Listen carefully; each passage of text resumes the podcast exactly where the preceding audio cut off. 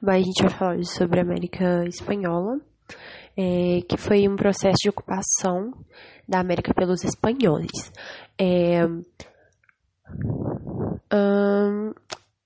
é, dentro dessa ocupação, a gente pode destacar os povos incas e os povos astecas, e que a primeira expedição à América chegou em 1492, liderada por Cristóvão Colombo, que morreu em 1506, é, depois de fazer muitas viagens à América, mais de três viagens à América.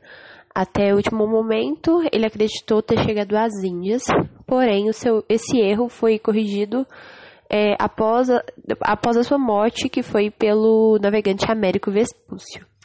É, mas por muito tempo, a América ainda continuou sendo chamada de Índias Ocidentais. Bom, continuando, é, para que a ocupação fosse de fato consolidada, é, eles se aproveitaram da resistência tipo assim, eles se aproveitaram da superioridade em armas, da superioridade bélica é, para enfrentar a resistência dos povos nativos. Eles usaram armas de fogo, cavalos e a vitória da a vitória espanhola também pode ser explicada pela questão biológica, é, pela disseminação de doenças que não existiam na América, que provocou epidemias fatais aos nativos. Outro fator que foi importante foi a aliança com os povos dominados pelo, pelo Império Inca e Azteca, que aí eles estimulavam brigas entre eles, desavenças que já existiam. É, e também a gente pode levar em consideração o medo, uma vez que os indígenas achavam que os espanhóis eram encarnações de deuses. Os astecas, por exemplo, acreditavam que a, os conquistadores que foram liderados por Hernán Cortés eram mensageiros de um deus Quetzalcoatl. Não sei falar esse nome, mas enfim. É, a violência foi de fato é o que marcou essa dominação que que foi isso mesmo. Bom, agora falando sobre a fase da conquista, é, a coroa espanhola criou é, chamados adelantados, que são extensões de terras que eram entregues aos conquistadores, que eles tinham autonomia sobre a administração dos territórios. E à medida que foi ampliada a dominação, é, eles tiveram uma necessidade de ter um, algo para administrar os interesses da Espanha. É, então, foi assim que o território foi dividido em vice-reinados e capitanias gerais, que foi para o controle da economia colonial. É, em 1503 foi criada a Casa de Contratação, que, que controlou o mercado espanhol com as áreas coloniais. E o sistema de porto único é que, determin, que determinou que os portos, que os produtos que saíssem e entrassem na América só poderiam ir e vir do porto de Sevilha.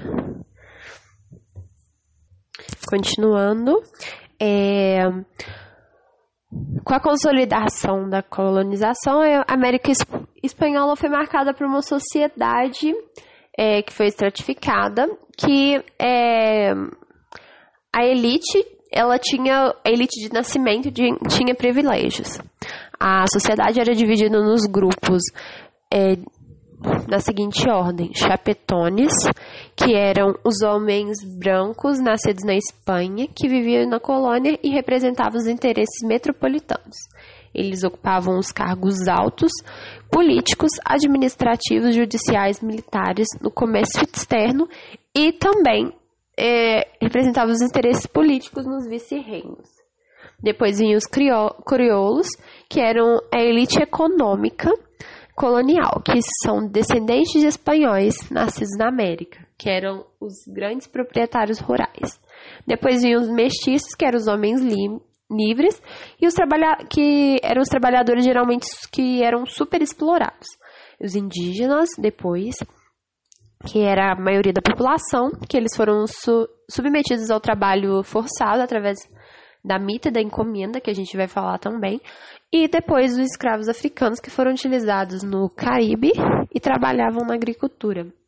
É, agora sobre a mita, que foi é, que, ao contrário da América portuguesa, a mão de obra indígena foi utilizada em grande, em grande escala. E isso se deu através da mita da encomenda, que eu vou falar. A mita foi uma instituição de origem inca, utilizada para a civilização, antes de ter chegado os europeus.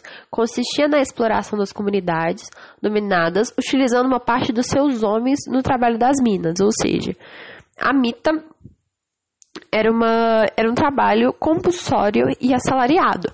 Embora muitas vezes era, fosse prometido o salário, mas é, ele não fosse pago. Ele era um trabalho voltado à mineração, que o pagamento nem sempre era cumprido, como eu falei.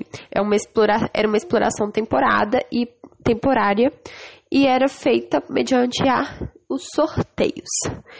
É, e, e, os homens que eram sorteadas geralmente trabalhavam quatro meses, recebendo um mini pagamento.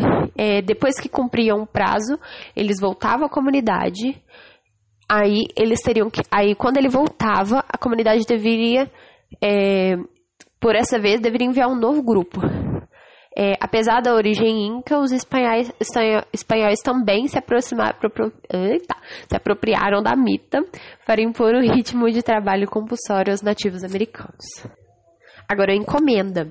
A encomenda foi um sistema também compulsório que foi servil, ou seja, ele ele foi um, um, um, sistema criado pelos espanhóis que consistia na exploração de um grupo ou comunidade indígena por um colono. Em troca, o colono deveria pagar um tributo à metrópole e promover a cristianização dos indígenas. Ou seja, era um trabalho que era voltado também à catequização. É, a mita era feita na mineração e a encomenda era feita na agricultura, era feita, era, feita, era feita principalmente na agricultura. Agora, as reformas bubônicas.